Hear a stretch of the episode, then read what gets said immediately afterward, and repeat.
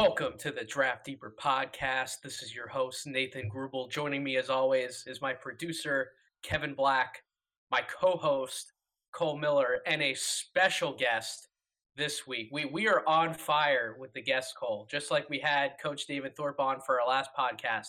Now we have Mr. Rafael Barlow, host of the NBA Draft Junkies, now doing multiple shows, I think, a week now, at least from what I saw this week, for the Locked On Podcast Network, along with one of our good friends, Mr. Mavs Draft on Twitter. I'm sure you guys have followed him and seen him and I going back and forth about some things, as well as all of us. But Rafael also has a fantastic YouTube channel that I will give him some time to plug everything he's got going on towards the end of the podcast for sure. But absolutely, if you haven't heard of this man or seen his work yet, you're missing out, because he does a fantastic job covering everything and everything for the NBA draft, but primarily for some of the international guys here that Cole and I have some questions on. We definitely wanted to have him on the podcast here to educate us a little bit and maybe do a little bit of an interview style pod for once, versus Cole and I just kind of spouting off for 50 minutes, just giving our usual soliloquies. So Rafael, how are you doing tonight, my man? Are you excited to definitely get into some guys that I know for a fact you have familiarity with? Well, I'm good. I just have to live up to that introduction. It makes me sound super important. So it's a little bit of pressure on me now, but I'm doing good. I'm glad to be on, and I'm looking forward to talking basketball. I mean, it's something that I enjoy doing, especially talking NBA draft, and the international class is something that I have a strong interest in. So anytime I can talk about different prospects, it's always a pleasure. Yeah, like I said, that's a big reason why I wanted to have you on, and I think that's a great segue, my man. See, podcasting professional right here. Great segue into where I wanted to start the podcast. So, Rafael, you have a really interesting story in terms of some of the work you've been doing over the years and some of the experience you actually have doing international scouting. So it's not every day that we have a guest on who has been in the field, kind of like how Cole and I have been in the past, or obviously Coach that we had on last week has been quite literally working around the game his whole life. So it's not every day that we have a guest like that, but it is interesting when we do, because then we have some stories to be able to tell by the fireside, so to speak. So Rafael, why don't you get into a little bit about your journey through the basketball landscape and kind of what you have been working on and what you've been fortunate enough to work on? It was a long journey that started 2010, but as far as like with the website and the international scouting, it was something that I wanted to do. You know, I'm like probably everybody else. I used to look at NBADraft.net and Draft Express, look at those sites, and just want to just have my own version of my own NBA draft website. And so I had a really cool opportunity that came up. So it was maybe, I want to say, June 2016. I went with my parents. They were celebrating a 30th anniversary, and they went to Paris. And so I went with a group, and I was filming. I'm a videographer also. So I was filming, just kind of like documenting this trip of all these people that went to Paris on this trip. And I tweeted, man, I would love to live abroad. I would love the experience of living overseas. Maybe 10 minutes later, a good friend of mine, Brandon Greer, who's an agent for Athlete Management Group, reaches out to me. He says, are you sure you would love to live overseas? I said, yeah. He said, so you wouldn't mind spending a whole season in Europe? I said, no, not at all. He says, I might have something for you. So I'm thinking like, okay, this sounds pretty cool. Well, by September, I was living in Istanbul, Turkey. Ekpe Udoh, who is now a really good friend of mine, was just coming off a big year with Fenerbahce. And they went all the way to the EuroLeague finals, and they lost to Pokuševski. And so Ekpe wanted to document his experience in Europe, just all the different places that they traveled, and he wanted to put it on the YouTube channel, and just his way of connecting with the fans in Istanbul that had really embraced him. So he had hired me to come out and spend the whole season with them. And I had met Ekpe before, but I didn't really know him. So when we met up before, we met up in the States, and before we agreed to work together, he was asking me like some of my goals or some of my dreams and what I wanted to do. And I said, man, I would love to have an NBA draft website. I said, I've been working on it, just trying to get it started. And he's like, well, I would love to help and contribute. He's like, there needs to be another voice out there. And then, so while I was out in Europe, they had the first tournament I went to was I want to say 2016 under 18 championships. And it was supposed to be that particular summer, but I guess they had some issues in Turkey. So they ended up moving it to December. So I ended up going out there. It was in a town near the Black Sea. I think it was called Samsun, Turkey. And when I was at that tournament, that was the tournament where Sekou Doumbouya kind of had his breakout. You know, nobody knew who he was. Frank Ntilikina played in that tournament. John and Musa, Isaiah Hartenstein. And from that point, I was like, man, there's not really a lot of people from the States that are covering these international guys. And it was just interesting for me to like see how different the game was, see guys from different countries, see how, you know, a guy from Spain may play a little bit different than a guy from, I don't know, Latvia or something like that. So from then I realized, okay, maybe I can have a little niche since I'm actually out here in this part of the world. And then it just kind of started from there. Yeah, and that's the thing about international scouting is you hit the nail right on the head when you talked about there aren't a lot of people from the States doing that kind of thing in depth, because while it's one thing to have access to some of the film and maybe find a way to subscribe to some like overseas type basketball events or maybe some of the leagues have like different subscription services. Yeah, there's ways to get the film and watch the film from where we're sitting, but being able to talk to somebody like you who, yeah, you're watching the same film as we are for some of these guys in the class right now, but you having that experience being over there, seeing these games in person and being able to study the game from that perspective up close, because it's a different game, right? Like the international game is different from, let's say, for example, what Cole and I might be watching when we're scouting college or what you're watching when you're scouting college. It's a different game. It's a whole different animal. So that's why having somebody like you to be able to talk about these guys, even though you might not have had a chance to see in person right now, some of the guys we may or may not be talking about, you still know what it's like to be able to evaluate them because you know a little bit better what that game is like being played because you've seen it up close. Yeah, and it's definitely had an advantage. So I mean, that year I spent in Istanbul was hands down like the greatest year of my life. I got to travel with the team, so I was able to go to like Barcelona, Madrid, Israel. I went to just a bunch of different places. I got a chance to see Luka play live when he was, I mean, I think he was considered like a top prospect, but at the time he was Sergio Llull's backup. And so I had a chance to see him when he was like, I want to say he was like 17 at the time. And then a lot of the guys that are in this draft, I actually saw them play when they were playing on under 18 teams. So it was just, I mean, it was basically, I don't even know how to describe it, just like a perfect storm of events. That year, Fenerbahce won the EuroLeague. Ekpe ended up winning MVP. And when he won MVP, Turkish Airlines gave him 1 million airline miles.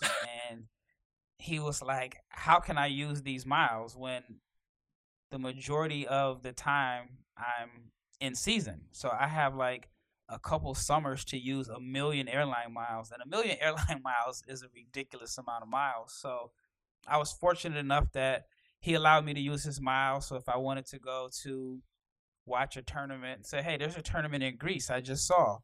He said, okay, here's the miles, go ahead. So that was like the advantage that I had. So it was like a perfect storm of events that allowed me to be in the position that I'm in today. Absolutely. And without any further ado, I definitely want to take advantage of some of that knowledge. I know that you've seen Alperen Şengün, the first guy that I definitely want to talk about this week, 6'10" forward playing in the Turkish League. Cole and I have already talked about him a little bit on our podcast, and I actually want to turn the mic over to Cole to kind of give our initial thoughts on Alperen before he might be able to ask you on some of your thoughts about what you think of Şengün and what's changed from when you're able to see him in person versus a lot of what's coming through the film now. So Cole, why don't you start us off on him by giving your thoughts about him and where you are, because you and I are both very high on him. Yeah, I think back when we had a chance to speak on him on our podcast, Nate, that we heard me say, you know, toss out that he might be in this Cantor 2.0 plus. I still think that today, and I still think that's not, you know, the biggest ground-shattering statement, but the skill that he has continued to show as the season develops over there for him, I think is astonishing. I mean, we've seen the highlights of the wraparound passes as he drives the lane, and even that one step back three that he pulled off pretty fluidly. So he's been pretty impressive to us. I guess my question to Rafael would be, since you've had the chance to see these guys dating back to U18 and potentially earlier for some of them, the physical development that Alp has gone under over the last year and a half, is that kind of like the biggest thing unlocking his game? Or did you see the skill level back then when he was still a little bit softer and just thought it was a matter of time? I saw the skill level. So I saw him at the under-18s. So that was summer 2019. Same tournament that Pokuševski played in. And I saw him and I thought, like, man, this guy is good. He's kind of a throwback center. I don't know how he'll play, if he's an NBA prospect, I should say. But I saw the skills. I saw, like, the advanced footwork and the touch.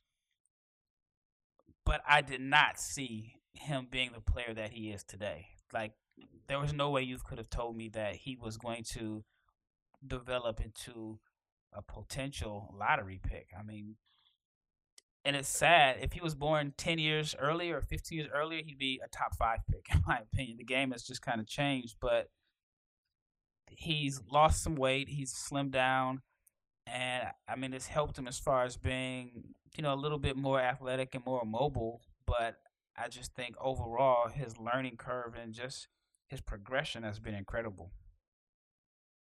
Yeah.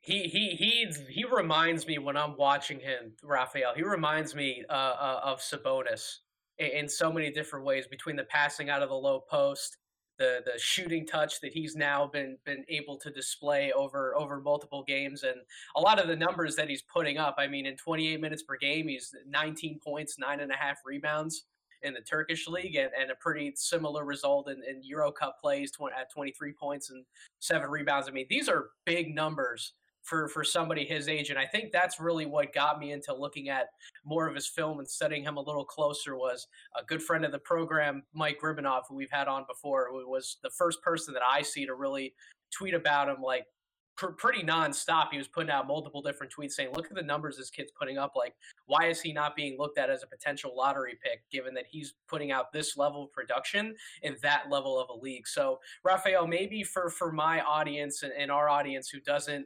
quite get to watch basketball like in the Turkish League all the time, why don't you give a little bit of the background on the kind of competition that Şengün is putting up these numbers in? Because to us it's impressive, but it might not mean the same unless we give the context about this league in particular, that's probably one of the top pro leagues in the world outside of the United States. I think a lot of people lump all of Europe as one big league. Like, a lot of people don't understand that there's the domestic leagues where each country has their league, and then their leagues may have multiple divisions. And in my opinion, the ACB in Spain is the top domestic league in Europe, as far as just, you know, teams within the country. The EuroLeague is obviously the best league, which combines teams from different countries. And then there's, like, the Euro Cup, which I think is second. But as far as, like, a domestic league, I think Spain is number one. I think Turkey's number two. And it's not an easy league, simply because in the Turkish League you have teams like Fenerbahce, which is, a powerhouse. You have Efes in Istanbul, which is, I want to say they're probably number one in the EuroLeague right now. You have a few other teams that play in, like, the highest level. So there's 4 really good teams. And then the other teams usually have, like, this American guard that can put up 30 or 40 points a game at any given night. So it's a pretty tough league. But what's so crazy about his numbers is, and I tried to explain this to my friends, is that in Europe, they don't play a lot of young guys. There's some countries that may play young guys, but there's no benefit of playing a young guy if he's not ready. Mm-hmm. Because there's no reward. You can't have the worst record and get rewarded with a lottery pick. Every game is important.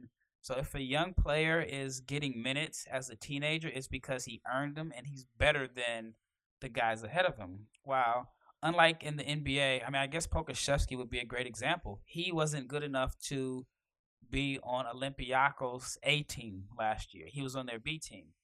He's getting more minutes in the NBA for the Thunder than he did in Europe. So it just shows that the NBA really values development and you know, allowing young guys to play, while Europe is all about winning now. So I said all that to say this, that for Şengün to put up those type of numbers as a teenager in a league where they're not giving young guys minutes is very impressive. I mean, if Sergio Llull doesn't get hurt, Luka doesn't have that breakout year where he won EuroLeague MVP, because he would have been playing behind Sergio. So Şengün is putting up the most ridiculous numbers I've seen for a teenager in Europe. And in my opinion, he could end up winning Turkish League MVP.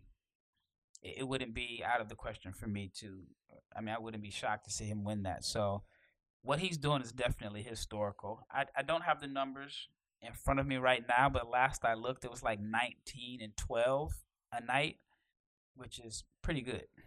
Yeah, and he's shooting 63. Yeah, go ahead.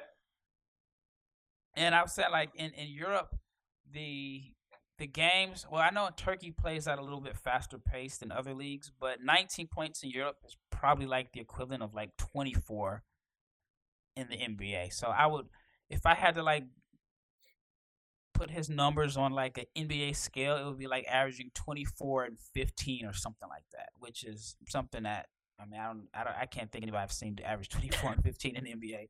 Maybe Shaq, but I don't even think Shaq ever averaged 15 rebounds a game.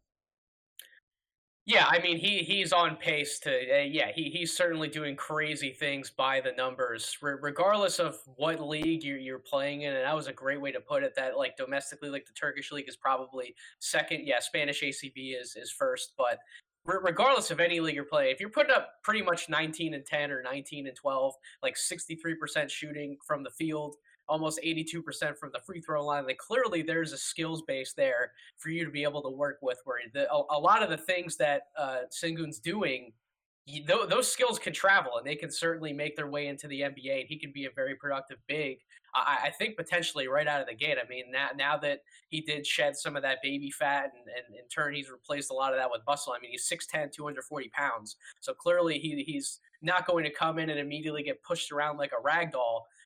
Right out of the gate, maybe like someone like Pokuševski, who's pretty much had to play the majority of his time out in the perimeter as a creator, which that can benefit his game in some ways, but it hurts some of the other things that he was able to do, drive and get into the lane a little more overseas when he was playing. So there's some positives and negatives, but yeah, I think Şengün can come in and definitely impact the game right away. You were talking about the EuroLeague being one of the top international showcases of talent, and that would bring us to the second guy that I had on the list that I wanted to get into, Usman Garuba, who, as you said, a lot of these young guys, they don't always get the opportunity to play because a lot of those coaches overseas in these leagues, like, I don't think that they're coaching because they're at their ultimate destination either. I think that they certainly want to win games to improve their records and their resumes, and they certainly want to move on and potentially do bigger and better things. So, yeah, it's not the same thing where, like, in the NBA, you have a lot of these coaches where unless they're bouncing back down to, like, a hometown college school they've wanted to coach at all their life, or, I mean, they're pretty much at, like, the top for them, right? Like, they're coaching to be able to develop talent, do what's best for the organization long-term, and win games if you're in that kind of position. But it's not quite the same as we're on one of these teams in one of these leagues. you're expected to come out here and win every night to better your reputation, because you might potentially have another level hit. It's a completely different ballgame, and that's actually a great point that you brought that up, Rafael. I want to get your thoughts on Garuba really quick, and then maybe we can pivot to Cole to kind of give what he's thinking about Garuba. But he's an interesting player to me, not because I see like this all-star type prospect. I think that he's definitely like a role player type prospect in the NBA.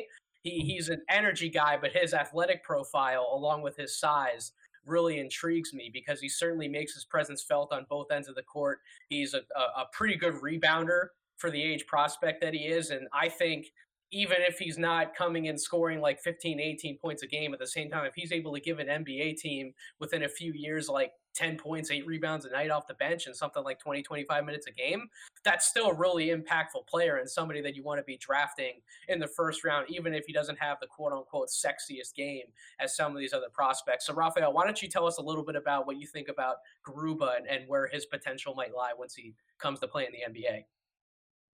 I really like him a lot. My first time seeing him in person was at the same tournament that I mentioned earlier.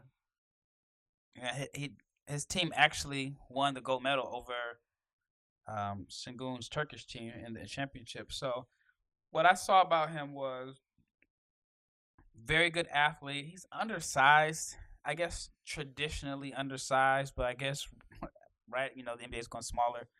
I don't know if he's really 6'8", but he has long arms, very bouncy. Can switch out and possibly defend multiple positions. He was a lot more athletic than the players that he was facing in this tournament. But one of the things about him that stands out, and like I mentioned with Şengün, is that, you know, it's tough for young guys to play in Europe, right? He's playing on a much stronger team in the second toughest league in the world. And Real Madrid just doesn't allow young guys to really get minutes. So just the fact that he's been able to crack the rotation at such a young age is impressive. But I think he has a game that transfers, because energy, effort, hustle, that, you know, that translates in any league. He's shown some flashes of being able to put the ball on the floor, but I think he's really worked on extending his range. So I see him as like this very good role player that comes in, he rebounds, defends, gets energy points, and then also is able to knock down threes. And then if he can improve his ball handling enough to where he can attack closeouts, then I think that he could have a really, you know, really good career. But I think the most underrated part of his game is his passing. I think he's a really good passer. And I think that him developing in Spain has allowed him to, one, understand playing a team concept, and also he understands that, you know, everything has to be earned. It's not given to him because of his talent, but he's learned how to pass the ball. Like if anybody's ever paid attention to like the teams in Real Madrid, they always have multiple guys on the floor that can pass the ball and move the ball. You know, for example, you know, Campazzo that's playing in Denver was on that team. Luka. Then you had Sergio Llull, who was like the MVP. So they always have guys that can pass. I don't know what it is in their development, but they make sure that the ball moves. And I think that's the skill set that kind of pushes Garuba high on my board, because I think he has the potential to be a really good short roll passer. Yeah, that's something that I've been reading a little more about, is particularly that short roll passing skill set. And that's definitely a valuable tool for any big man, whether they're like playing in a small ball lineup. Maybe he does masquerade as a 5 at times, because while, yeah, I agree with that, he might not actually be the 6'8" that he's listed at. I do believe the 220 pounds that real GM has him at. I do believe, because he's a house. For however tall he is, he's a damn house. But yeah, if he's able to unlock some of that passing ability, playing in a system that emphasizes ball movement, and quite frankly, that's something that you hit on that a lot of overseas teams and development staffs, they focus on just very basic passing concepts that don't quite get taught at the same rate and the same level as, let's say, like a lot of like the AAU teams over here in the United States, right? Like a lot of AAU basketball and high school basketball is really a lot more up and down versus half-court ball movement. That's something that definitely doesn't exist in spades in development programs over here as it does overseas. So I agree with that point. I think that's a very underrated part of his game that could serve him and benefit him. Cole, in being able to watch him a little more since we had talked about him on some of our earlier podcasts, have any of your thoughts changed about Garuba in terms of where you see him maybe fitting in the NBA when he gets here? Not a whole lot. Just to expand off of Rafael's points here, I think sort of the underlying thing that makes Garuba interesting outside of his hustle and effort is just the decision-making he shows when it comes to defense and passing, like Rafael really honing in on. And to me, I think he does have some pretty good basketball IQ. I think you really need to be playing with an ACB, obviously, really with all these kids, as you pointed out, Rafael, to be playing at the age they're playing in overseas. Their average age of competition is generally, I would assume, 3 to 4 years older than them. So you have to be at least further along in your decision-making ability on the court or athletically, or at least both. And Garuba's got, you know, the athletic part down. And I think the decision-making is a little undersold just because his role is so limited with ACP. So yeah, I agree. I think there's a nice little player there. Someone's going to be really happy, and they'll probably get him, you know, going fired up pretty quick in the NBA. I could see, you know, Twitter community reacting a couple times early in his career with all the space he'll have, and like he'll probably rip off a drive and surprise everybody with a monster dunk. Everybody will be like, "Oh, he should have been drafted higher." But I think we are kind of hitting the nail on the head here. I think he's going to come in with that energy, hustle, and effort, and his decision making will help round out the rest of his game. I think that the best case scenario for him is a Paul Millsap type career. And I had mentioned it on my YouTube channel. I felt like when Millsap came into the NBA, he was coming off a college career where he was a dominant rebounder, but he was a little undersized for the NBA, especially at that time. But he expanded his game to where he added a little bit more to the post. He was able to knock down open threes, and then he was able to post up smaller guards or wings or forwards on mismatches. But then if you had a bigger guy on him, he had the ball handling to be able to put the ball on the floor and make plays. And Millsap, he's got to be in his mid-30s. He's had a great career, multi-time All-Star, I believe. And I think that is Garuba's ceiling. It's interesting you mentioned Millsap's name, and that was going to lead me to my question I had about Garuba for you, Rafael, before we wrap him up and move on to another player, is that Millsap, when he was really establishing himself in the NBA, it wasn't necessarily about everything he could do on offense. Like, he was kind of like an undersized forward who had great footwork in the post. He knew how to score down low, and then eventually he expanded his offensive game out. But what really started to make him a household name and get him some more opportunity on some of those early teams was that he was a really good defensive player and a switchable defensive forward. And I think a lot of people are seeing some of the same outcome for Garuba in that sense. Why don't you talk to me a little bit about what you see from his defense and potentially being able to not only hold his own down low, but also switch out on the perimeter a little bit? He has the ideal frame to be a multi-positional defender. I think a lot of teams are looking for this Draymond Green type defender. I mean, Draymond's a one of one, but it's like the 6'8", strong, you know, physically strong guy that can, you know, push guys out the post, but also move his feet and switch out on guards, but also have like this ridiculously long wingspan and the timing to be able to serve as a rim protector in a sorts. And so I think that Garuba has all of those tools. I mean, from the physical tools to the motor and the energy and the length. I just think that, I mean, he should grade out to be a plus defender for the majority of his NBA career.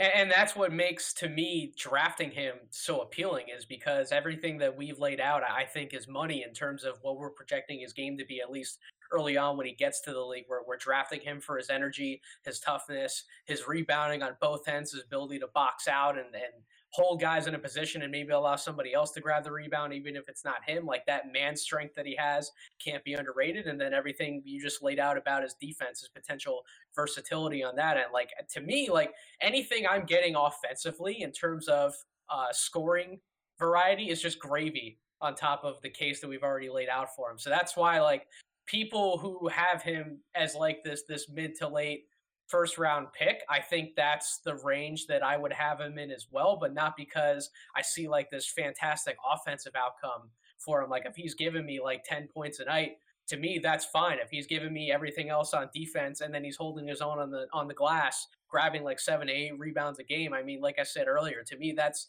a really productive player that's worth spending a high enough pick on. Because he already is going to be advanced as far as his knowledge and playing against grown men, mm-hmm. even though he is, you know, really athletic and has some great physical tools. I think his experience is going to help him out a lot. I know, like, there are other guys that have came over from Europe, and people say, "Oh, well, they'll have experience," but a lot of the guys that played for like big clubs, like the Maccabies, sat the bench. And they didn't really get a lot of playing time. They were drafted based off of their resume on the national team playing against their age group. But in Garuba's case, he's been able to win on the junior levels, but he's playing minutes on the senior team. So I think that's where it benefits him.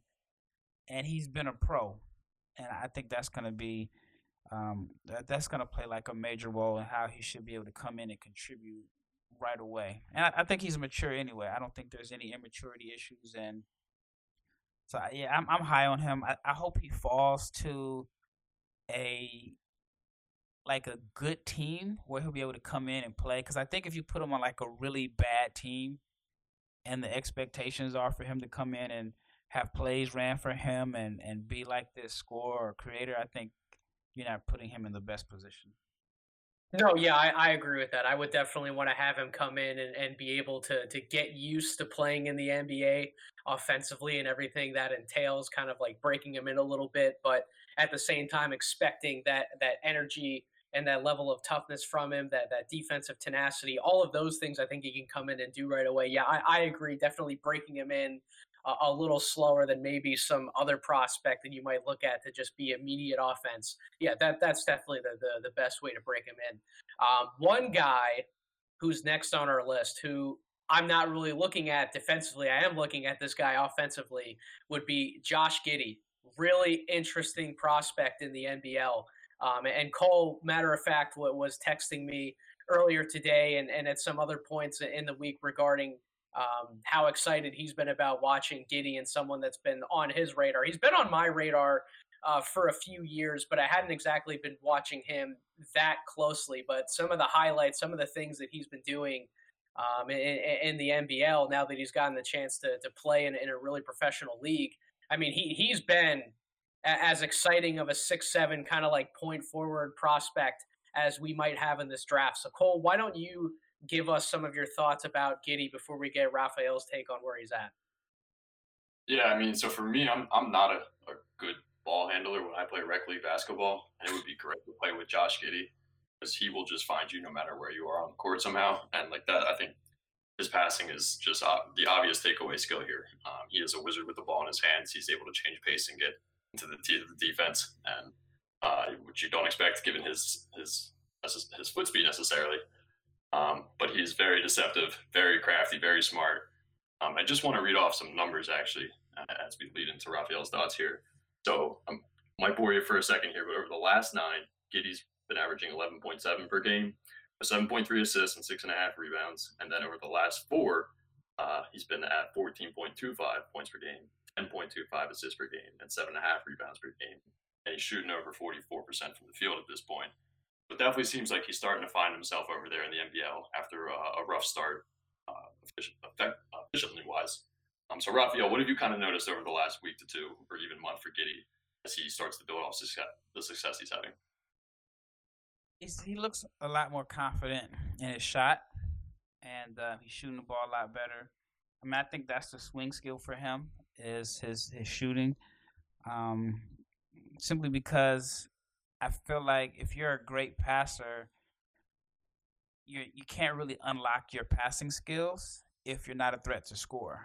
But if you're a threat to score, then teams have to respect you. Then I think it just kind of opens up your vision and all that. And so, I look at a guy like Ricky Rubio. I think Rubio is one of the best passers in the NBA, but because he's not a threat to score 20 points every night, it kind of hinders how good of a passer he is. While you see a guy like James Harden or Luka Doncic or LeBron or Steph, because those guys are such good scorers, then it just opens everything up as far as them being playmakers. So I'm not saying that Giddey's on that level, but I think if he continues to put the ball in the basket, then I think it just unlocks his natural playmaking, because he's, like you said, a wizard with the ball. He's fun to watch. Like, he's one of those guys, if you came into a gym to watch basketball and just the first possession you saw him with the ball, you know that there's something different about him. The way he moves, with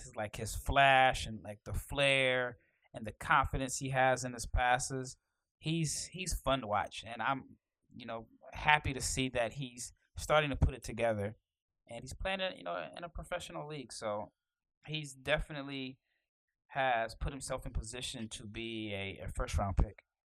Yeah, he's playing winning basketball for a decent Adelaide team. And you mentioned how exciting he is to watch, Rafael. Those Australian announcers, they love him, man. Like, anytime he's doing anything with the ball, whether it's a slick pass off a cut or finding a way to get the open man the ball, they absolutely love what he does, like anything. So he is a really fun player to watch. And I agree with that sentiment about his scoring and his shooting having to be there to unlock a little more of his game and definitely keep the passing up, because he's not one of those players like these oversized playmakers. Like Luka and Ben Simmons are like your two first examples you think of in terms of like oversized playmakers in today's game, other than like LeBron being the most obvious one. But I never want to talk about anyone and compare them to LeBron, because LeBron's such a damn anomaly. But Luka and Ben in particular, they are very strong, right? So I don't see that same strength base from Giddey. Like, I don't see Giddey being able to come into the NBA and get a step, but get somebody on his hip and keep him there. And then from that point, he's able to navigate the rest of the offense and distribute the ball wherever it needs to go or score inside. Like Luka and Ben, in Ben's case, he doesn't want to shoot, but even in Luka's case, when he's having an off night from the perimeter,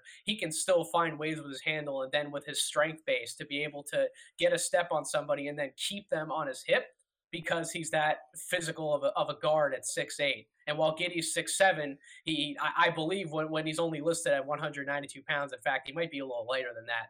I don't really see him being that strong of a perimeter player. So yeah, if he's not a threat from outside, particularly from three, to be able to give himself a little more wiggle room inside and not just have the defense sagging to the point where he has to crash into somebody and then make something happen. Yeah, that's definitely going to allow him to be a lot more successful in the offensive end.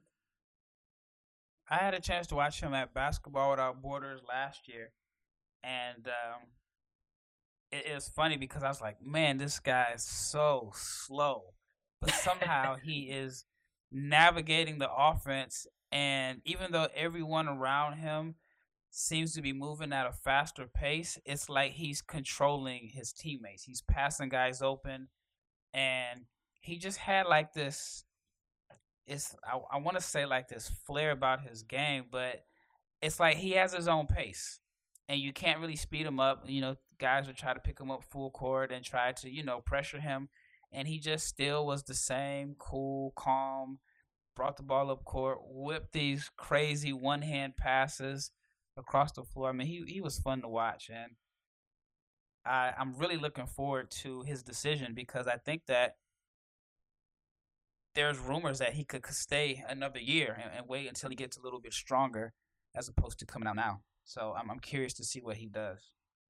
Yeah, because if he went back and played another season with Adelaide, I mean, the numbers that Cole listed off now, obviously those aren't his season averages, but that's how well he's been playing over the last few weeks, that he gets more comfortable playing against a higher skill level of player in terms of his competition. If he goes back for another year, I can only imagine what his season averages could potentially become. Like he's showing enough in terms of the rebounds he is able to get off of some of these longer misses, because he's 6'7", he can go up and grab one of those longer rebounds easier than like a 6'2 or a 6'3 guard, even though he's primarily like a perimeter player. I mean, you throw in, if he does improve the shooting to get those scoring numbers up consistently, he's getting a lot more of those longer rebounds, and then in turn, when he gets that rebound, is able to push the ball in transition and then find the open man on the other end. I mean, he could average potentially, if not, very, very, very close to a triple-double if he came back. So that's actually a really interesting point about whether he should come to the NBA and maybe break in a little bit somewhere like the G League, or stay overseas another year. Cole, what do you think about that? What do you think he should do? I mean, I think we all agree that this draft is fairly heavily stacked. It's not light on guard talent either. So, I mean, man, if he's not getting feedback from teams that are, you know, willing to give him much more than a G League shot the next year, I don't see why he wouldn't, you know, give himself opportunity to rise in the draft, especially if he can really ball out the NBL. I mean, he saw LaMelo do it last year, and I actually wanted to ask Rafael, what are your thoughts on the overall competition level of the NBL? I think it's one of the more physical leagues outside of Europe, but I wouldn't say it's necessarily the level of nuance throughout the entire game that they have. There's not the IQ level across the board. I put it like this. I was wrong about LaMelo, right? I was one of these people that thought Killian Hayes was better, simply because I felt like their numbers were similar, and Killian was putting up similar numbers in a stronger league. And, I mean, man, I was totally wrong. And you can make a case and say that Josh Giddey's numbers, or he's been just as impressive as Melo. At the same, you know, Melo kind of started off at maybe Melo started off to where Giddey is at now. I mean, Giddey's going to play more games, because I think Melo only played like 13 games. But if I'm an NBA team, I have to be encouraged by the way Melo's playing and how well Giddey is playing in the same league. So, not saying that he's going to be LaMelo Ball, but maybe the Australian league was a little bit tougher than even I thought.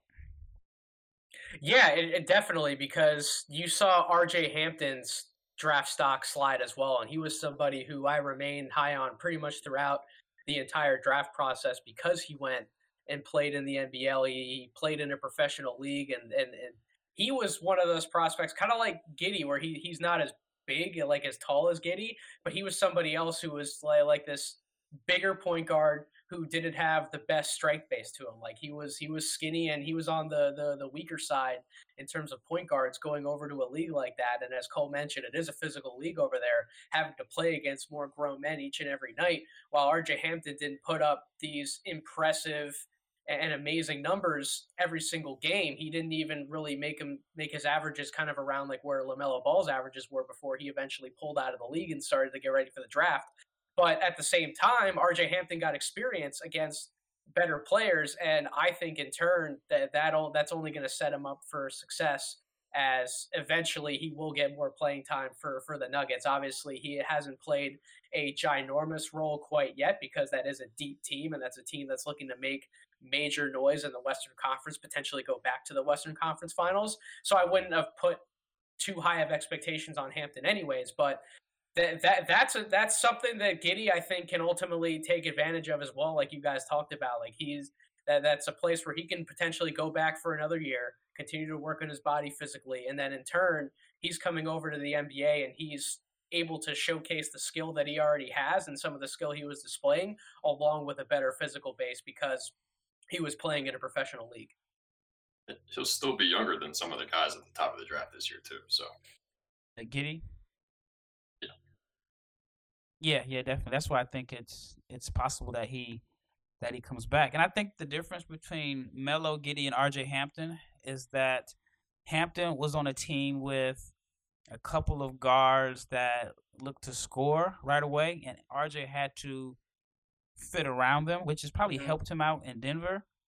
But I think with Giddey and Melo, they were given the keys to the team right away, and they were allowed to play freely and make mistakes, while I feel like RJ didn't have the same luxury. And even with Giddey, I want to say that the team brought in Donald Sloan, who was supposed to, I guess, be their point guard or maybe split minutes, but I don't know what happened. I know Sloan personally. I haven't talked to him in a few weeks, but I know he's back in the States, so I don't know. Maybe he's back because, you know, the team was going to go into the direction where they're going to run everything through Giddey. But he gave me a good comparison. He said that Giddey is a bigger version of Greivis Vasquez. So I wanted to ask you guys, what are your thoughts on that? Because I was asking him for a comparison, and I gave a lazy one, and I said maybe like a Joe Ingles, Ricky Rubio combination. But I knew Giddey was a playmaker. I didn't know that he was a full-time point guard. Like, he needs the ball in his hands every play. I thought maybe he would be, because of his size, he would be, you know, like a secondary. But in my opinion now, he's a full-time point guard. So what are your thoughts on that comparison? I guess the only thing I'll say about the Vasquez comp is that Greivis Vasquez was one tenacious defensive guard. At his best, he could, not every night, but at his best on some nights, he could lock somebody up on the perimeter. And I haven't seen enough of Giddey in that sense to say that, like, yeah, I'm that confident in his defense. I've primarily seen and been exposed to what he's done offensively, but that to me would be the main stopgap between that comparison. Cole, what do you think? I think that's pretty apt there, Nate. I'm looking at Greivis's numbers now, and I'm really shocked that he averaged 9 assists a game one year. Holy crap! But no, I think pretty appropriate. They are maestros when it comes to being point guards, and yeah, I think Giddey needs to be in that role as well. Yeah, offensively it holds up because I mean Vasquez wasn't exactly like a lights out shooter either, but when he was hitting shots from the perimeter, that absolutely set up the rest of his game that he was able to take advantage of because he was a high IQ player as well. So yeah, I like the comp, and I'll tell you what, if Giddey can get there defensively, then I think that he absolutely needs to be getting more attention from NBA teams than he might already be because, yeah, it's all the stuff offensively is great that we're talking about, but if he can come in at 6'7" and be an impact defender on the perimeter, then holy cow, like that's a problem for other guards in the NBA, especially when he grows more into his body. I agree 100%. So moving into the last guy that I really had on my list, and that I think Cole has a name that he wants to get into. But Roko Prekačin, I'm pretty sure I'm saying that right.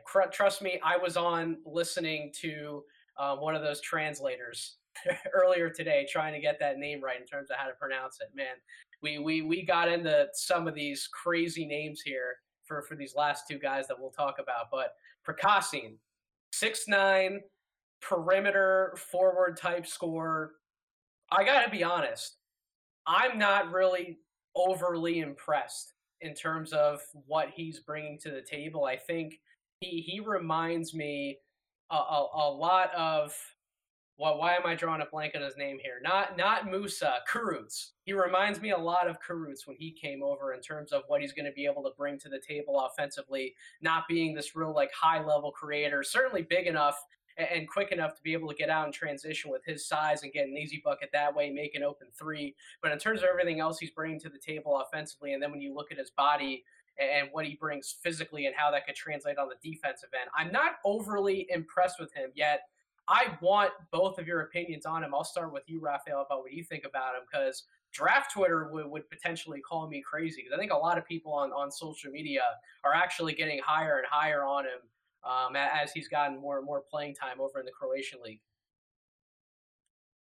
Man, I've seen people say he's the best international prospect in this class. And, I mean, I don't have him number one.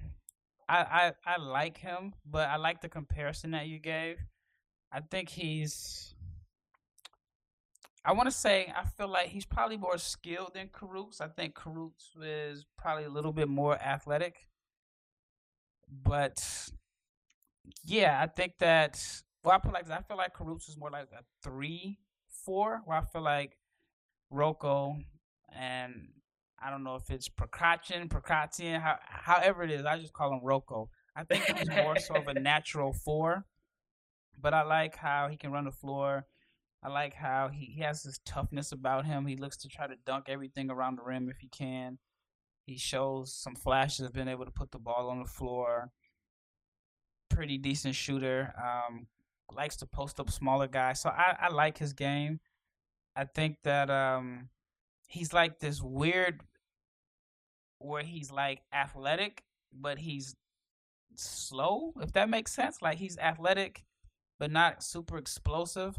I feel like if he has a runway, then he looks like a really good athlete. But as far as like the quick twitch, I don't necessarily see it. But I do like the fact that he plays with his toughness and confidence. And even though shooting isn't like his strongest skill set that he brings to the table, he's not afraid to let it fly.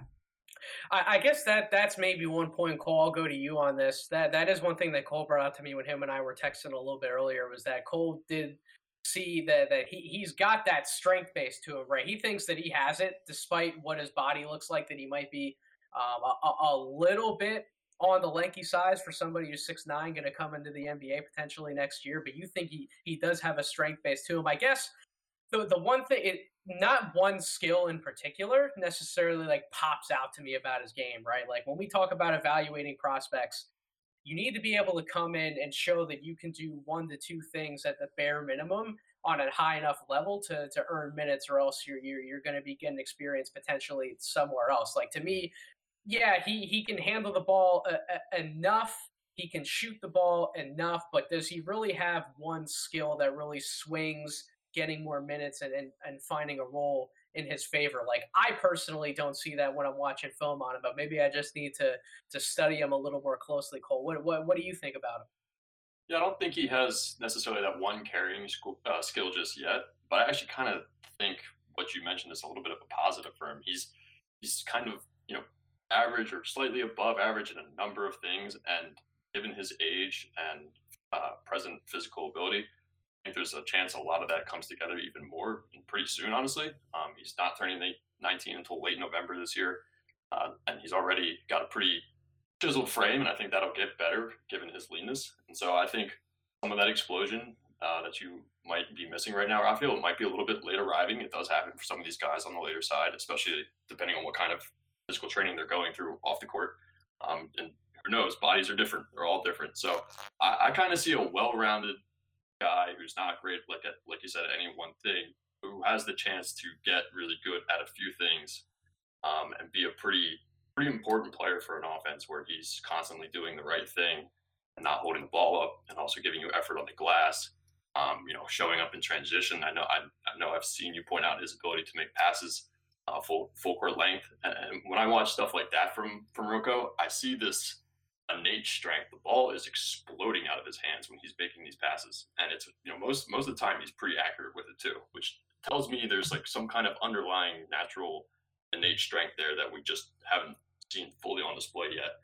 And again, when he dunks, I feel the same way. Like he is hammering it down so much harder than his body should be like letting him, but it's there. I think he just needs another year of development physically, and I think we could see a couple of these skills really start to become go-tos for him, and then he's going to be that well-rounded offensive player and with some defensive purpose as well.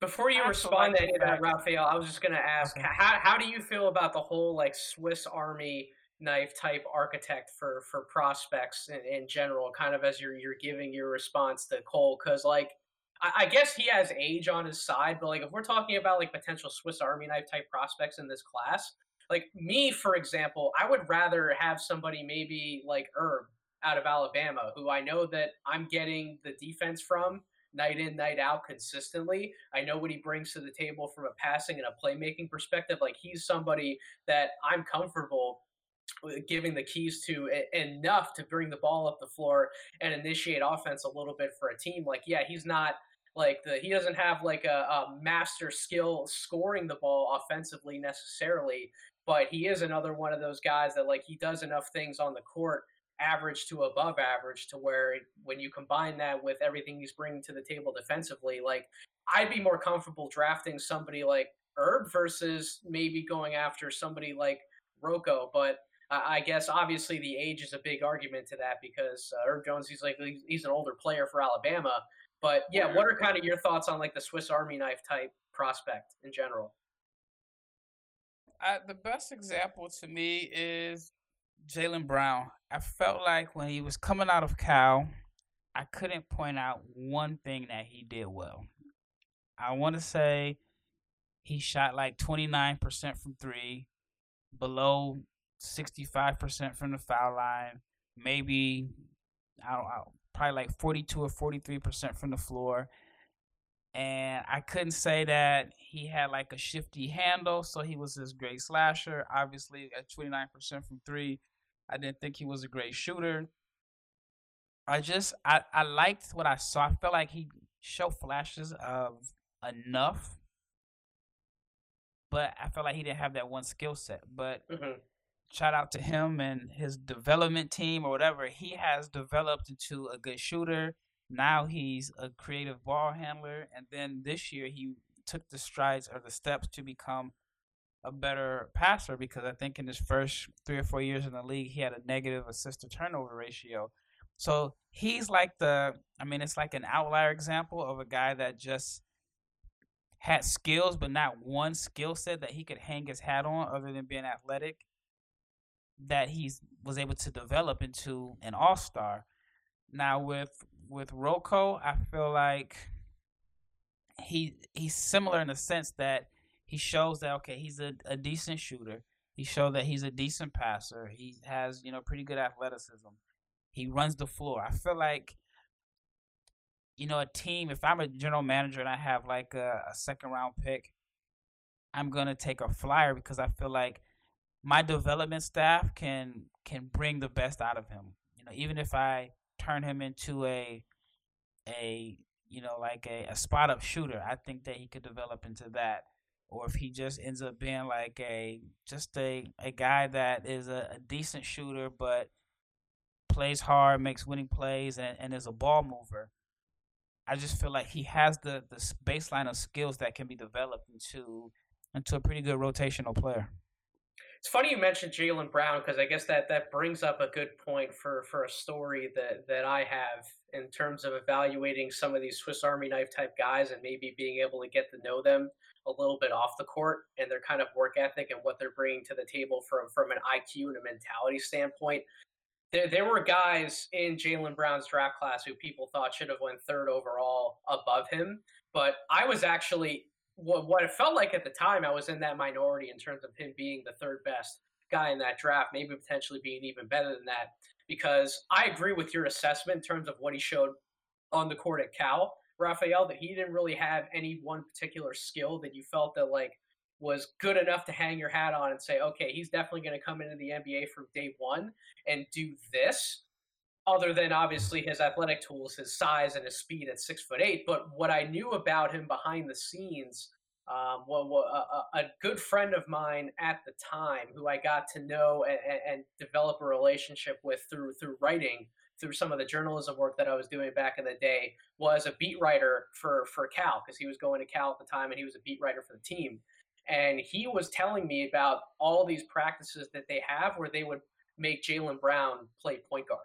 And he was playing point guard, not only just like bringing the ball up and like dishing it right off to somebody else, and like kind of that's all he was doing within the offense. Like he was doing like pick and roll stuff. Like he was really acting as like a table setter for that team in practices. And that really intrigued me, because when he talked about some of the interviews that he heard Jaylen Brown give, and he talked about some of the things that he would hear Jaylen Brown say, like in practices, the way he communicated with his coaches and his teammates, like you could tell that the guy had a really high IQ, or at least he could. So knowing that he's a good guy off the court, that he's a smart guy, that he's able to do more than necessarily he let on during the college season, like that's information that Cole and I, where we're sitting right now, not being able to go or travel to games all the time and listen to some of these interviews and talk to some of these players and some of the other scouts and coaches that are at these games, like that's information that we miss out on, especially with a guy like Prekačin, who could absolutely have more to unlock, and he could have this beastly work ethic that we don't know about. And him coming in, having so much skill in so many different areas, that if he gets in the right developmental program, and like you said, Rafael, if you're a GM and you're taking a flyer on him in a second round and you're confident in your developmental staff and you've gotten to know the kid a little bit and you're like, all right, well, he's going to come in, he's going to work on this, this, and this. And in a few years' time, yeah, he may not be the master of anything right now, but he could really like become this awesome shooter, or maybe he unlocks some more things with his playmaking because he came in and we knew that from day one he was going to come in and be this type of worker and this type of player IQ wise, and being able to just soak everything up like a sponge. So I would be really curious. He's somebody I would definitely like to talk to and get to know a little bit. Because I think the skill set is there and age is on his side, like you mentioned. And I'm taking a flyer because I see enough to where I just feel like you can develop him into a pretty good rotational player. And I just feel like some guys from certain countries, they're known to have a stronger work ethic. And so, you know, you got the guys from Croatia and in that part, it's kind of like I guess it's like a stereotype, but, you know, they already have this toughness and work ethic in their game. Absolutely. Absolutely. Now, last but not least, I told you, Rafael, that Cole had a name that he wanted to throw at you because he was very curious about him, somebody that he wanted to talk about. And I think that you mentioned before we got in the air here that you're a little high on him as well. Vrenz Bleijenbergh. I probably butchered that name. There's no way I got that 100% right. I told you we were going to have some more difficult names here, but Bleijenbergh. It's Bleijenbergh? Okay, so yep. Yeah, I was going to butcher it either way regardless. See, that's why we have you on, man. You're the expert at some of these international guys. You know what you're doing. But, Cole, why don't you give us your thoughts on Bleijenbergh, and then we'll let Rafael get into why he's potentially a little higher on him as well. Yeah, so I'm going to let Rafael have the floor for most of Bleijenbergh here. But I guess what I've kind of just noticed digging into him off the film, obviously, I'm gonna let you get into the film stuff, but off the film, it kind of looks like this is really his first breakthrough year overseas. He's getting the most opportunity he's ever had, making the most of that opportunity as well. He played pretty well in Euro Cup, and now with the BSL, he's not the sharpest numbers from a shooting efficiency standpoint, but that's sort of rounding up as we go throughout the season too, and his confidence is coming up. We're starting to see the playmaking a little bit more, but so. My question, Rafael, is where is Bleijenbergh coming from? Because it does seem like he is kind of coming out of nowhere this year. And since you have that international experience living abroad, maybe you have some insight that a lot of people probably don't have, being a part of those U18 tournaments where he might have. I honestly don't even know if he played in the U18. So where is he coming from? Well, I feel like I have a pretty good take on him, not because I've seen him in person, but I had a chance to interview him. He came on my podcast, and I've been able to be in contact with him and talk to him. And yeah, man, he's one of my favorite prospects in this draft. I mean, when I first saw the film, he just stood out, his size and his playmaking. But one of the things that I like about him, and I probably have an advantage because I've been able to talk to him and have some intel, is that, man, this kid is hungry. Like he works on it, he wants it, and he's really humble, but he's a kid that I believe that once he comes over, he's going to work his tail off because he really wants to be the best. And so I think that he's finally had an opportunity to basically play. But the thing that he mentioned to me was when he was younger, he was always a really good shooter. And then because his frame is so narrow, he spent a lot of time lifting weights and getting stronger. And he said that his numbers were never good because that affected his shot. While he was getting stronger and lifting weights, he totally lost his shot. So this is the first year that he told me that he feels comfortable with his shot, and it's pretty much opened the doors for him as a playmaker. I think his confidence is definitely up. But he's a guy that I would definitely draft in the first round. I mean, you don't see too many guys that are 6'10" playmakers. I think that he could develop into maybe like a Chandler Parsons type player, And, you know, you got to think, like, a lot of – it's easy for us to think of our last memory of Chandler Parsons, but I'm talking more so like the Houston Rockets, maybe first year with Dallas, where he was 6'10", he was a good shooter, but he was also a pretty good playmaker. And I think that is that could be like Vrenz's upside. Yeah, I really like that. I mean, from what I watch, I think he has a nice sense for scoring. And like you said, the physical confidence is coming along, and that will only help. He's a good handle for his size, plus agility for his size and mobility.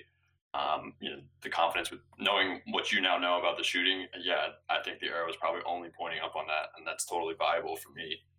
Having heard about that kind of thing with other prospects and even in baseball, how that affects pitchers. So awesome insight on Bleijenbergh there. Nate, what do you have to add on him?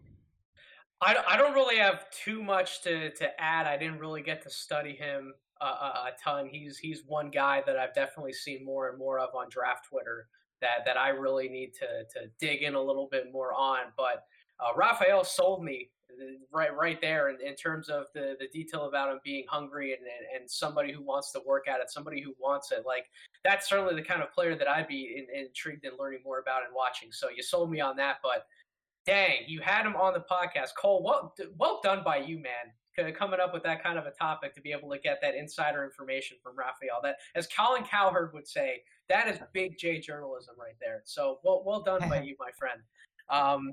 I guess to close out the podcast, Rafael, I had mentioned that I'd maybe ask you to give us one or two names in terms of prospects that you maybe think are flying under the radar a little too much for your liking. Who are maybe like one or two guys that you're particularly high on that they haven't quite been pronounced as much in the general scouting public? National or just prospects, period? And prospects, period. Domestic, international, doesn't matter. Actually, I would say Vrenz, simply because, I mean, now his name is starting to trend up. And when I did my interview with him, I want to say it was at least 2, maybe 3 months ago, his name wasn't, you know, I mean, nobody really knew who he was.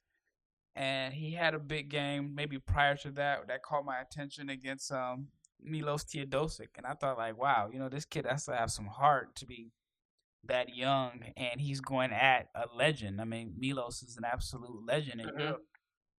And then, so that's when I started really paying attention to him, and then had a connection with his agent, and his agent was like, sure, nobody's talking about him. You'll be like one of the first to actually sit down and put him on a draft board. So but now, like I said, his name is starting to trend upwards, and because he's playing well in the they were in the Euro Cup, and then also one of his teammates, he has really good chemistry with him as a guy that he's French, but he's his teammate. I think he just moved on he got transferred to play in France, but so I knew him, so I had a chance to like watch his games, keeping up with him, and I noticed that him and Vrenz were hurting teams because they were running like this 4-5 pick and roll, and the guy, my friend, was a lob threat. So that's kind of how I was able to get in on him a little bit earlier than others, and I want to reach out to him and probably have him on as a guest on a podcast coming up soon.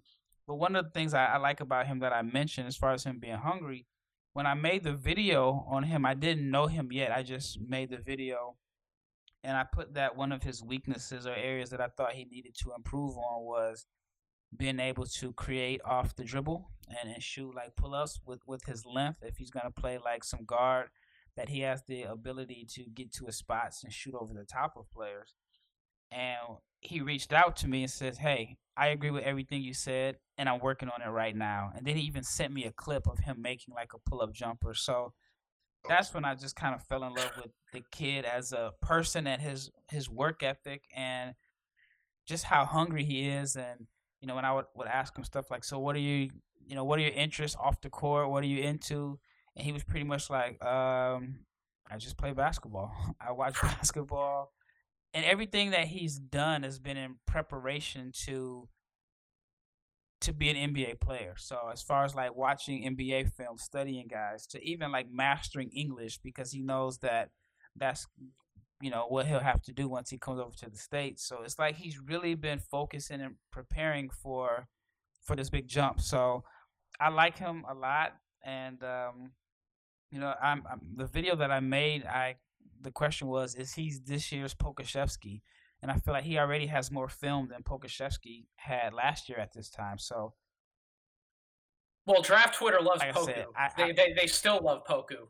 Everybody's going nuts about anything that man does. So if you're telling me that we have another Poku-type prospect in this class, this big 6'10", lanky playmaker who can do a lot of different things on the court, and then you're giving me all that backstory. If there's any NBA executives who stumble onto this podcast and they're listening to some of this, I mean, hell, I'm sold.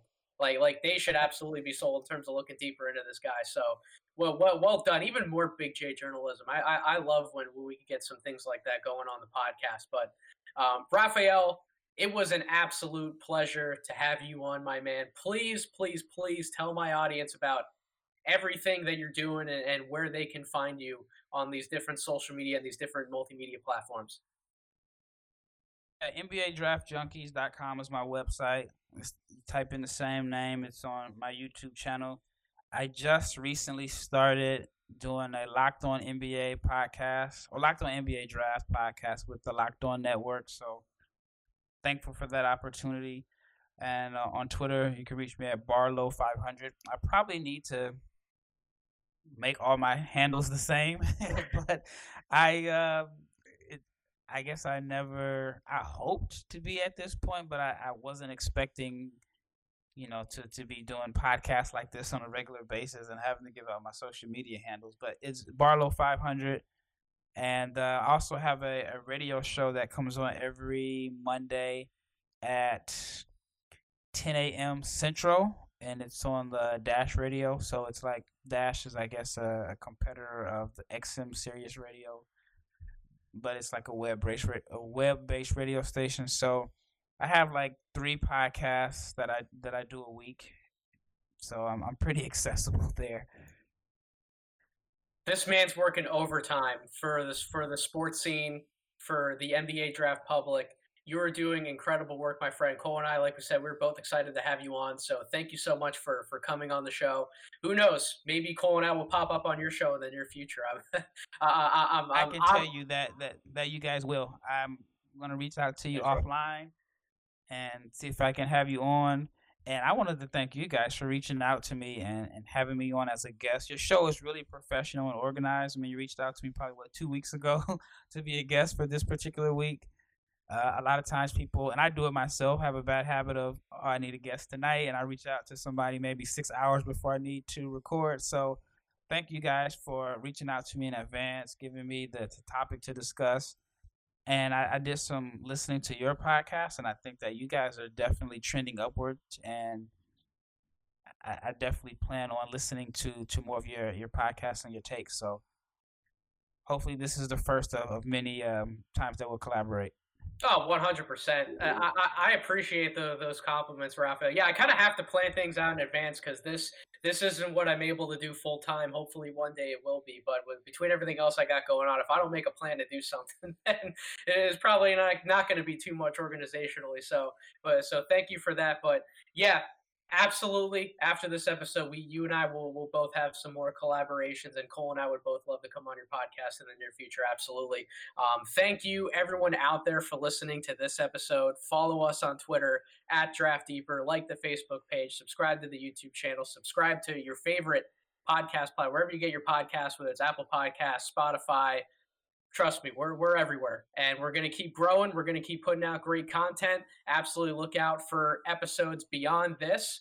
I'm going to be appearing on the Chucking Darts podcast on Saturday, and then I think I have another show lined up on Sunday with some of our friends at the Off the Ball Network. So definitely keep your eye on our social media channel. I will make sure to share the hell out of everything else that Cole and I are doing this upcoming weekend, and we look forward to touching base with everyone next week, talking about some more NBA draft prospects. So thank you so much, everyone, for listening. Have a wonderful rest of your week.